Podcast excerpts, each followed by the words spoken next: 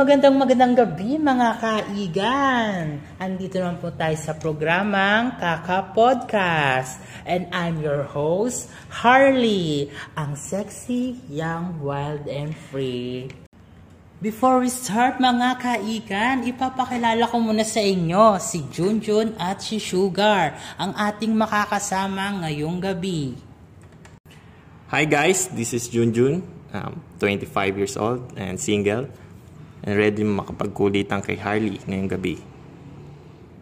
Hello, magandang gabi at ako po si Sugar, single, 26 years old at ready to mingle. Okay guys, uh, first question tayo. About sa crush experience. Kailan ba ito at ano bang mga istorya ng ano nyo? Ganun. uh, first encounter ko na nagkaroon ako ng crush is grade 2 ako. Uh, sinulatan ko yung babae and hindi ko nga lang siya naibigay kasi nahuli ako ng nanay ko. So, ayun. So, nagsimula akong magka-crush nung high school ako. And then, syempre hindi niya alam na crush ko siya. So, todo papansin ako nun sa kanya. Pero hindi talaga niya ako napansin ever hanggang sa nag-graduate na kami. So, ginawa ko lang doon, lapit ako ng lapit, mga, alam mo na, mga babae na, ano, pabebe, papansin, ganon. Grabe naman, puro kayo sablay, mga kulang kayo sa pansin. Tingnan nyo ako, isang kindat ko lang sa crush ko. Napansin ka agad ako. Ganan! Okay, next question na tayo. Uh, mga open-minded naman siguro kayo, di ba? Yes. Oh. Generally speaking, paano nyo ba i-approach or paano pa kayo makipag-flirt sa isang tao? Uh, sa akin kasi, ginagawa ko talaga, nagpapapansin, tapos eye to eye contact. Pero mostly kasi sa mga babae, talagang, yung iba kasi napapansin ko, may halong himas-himas, or kadalasan din, binibigay nila yung parang best look nila pag andon yung tao na gusto nila, laging sexy, para mas uh, aggressive tignan, para mas attractive, ganon. Nasubukan mo na bang mag-sexy dress? Oo naman, one time, ginawa ko talaga yon and in fairness, may nabiktima naman ako. How about you, Junjun? Paano landiin ng babae? Para sa amin kasi mga lalaki, maraming ways. Patulad na pwede mo siyang i-approach kung talagang alam mo na na may gusto rin sa'yo. At sabihin sa kanya, simple lang na pwede ka ba ngayon or yayain mo siya sa ganitong lugar. Meron din namang style na um, kakausapin mo uh, casually pero mga banat mo is um, sinasabi natin uh, double meaning. So, pag gets niya na, so sabihin na malandi rin yung babae, alam niya na yon na nilalandi, nilalandi rin siya. So, yun, depende kung gusto rin, gusto ka rin. So, syempre, dapat presentable yung tsura mo, ganyan. At saka, suabe yung mga linya. And, importante talaga is confident. So, yun. Mararamdaman kasi ng babae yun. So, yes. So, ganun pala kayo mga boys makipaglandian. Sa amin ng mga Becky, dinadaan namin yan sa alak. Di ba nga ang sabi, basta may alak, may balak. Ganun. Meron namang ibang Becky na binabayaran ng mga lalaki. Pero sa akin, disagree ako doon. Dahil hindi sila rerespetuhin ng mga lalaki kung ganun yung strategy na gagawin nila.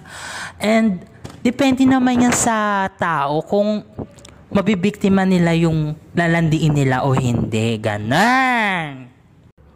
Okay, moving forward tayo.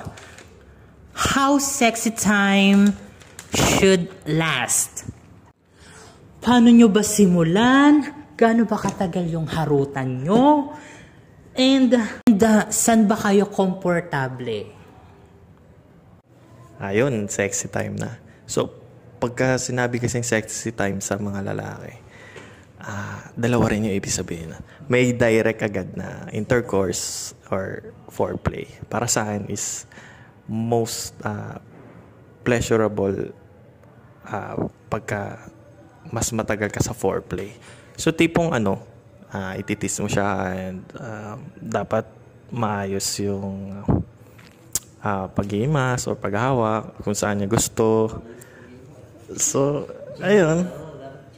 Yes, kailangan gentle and, and um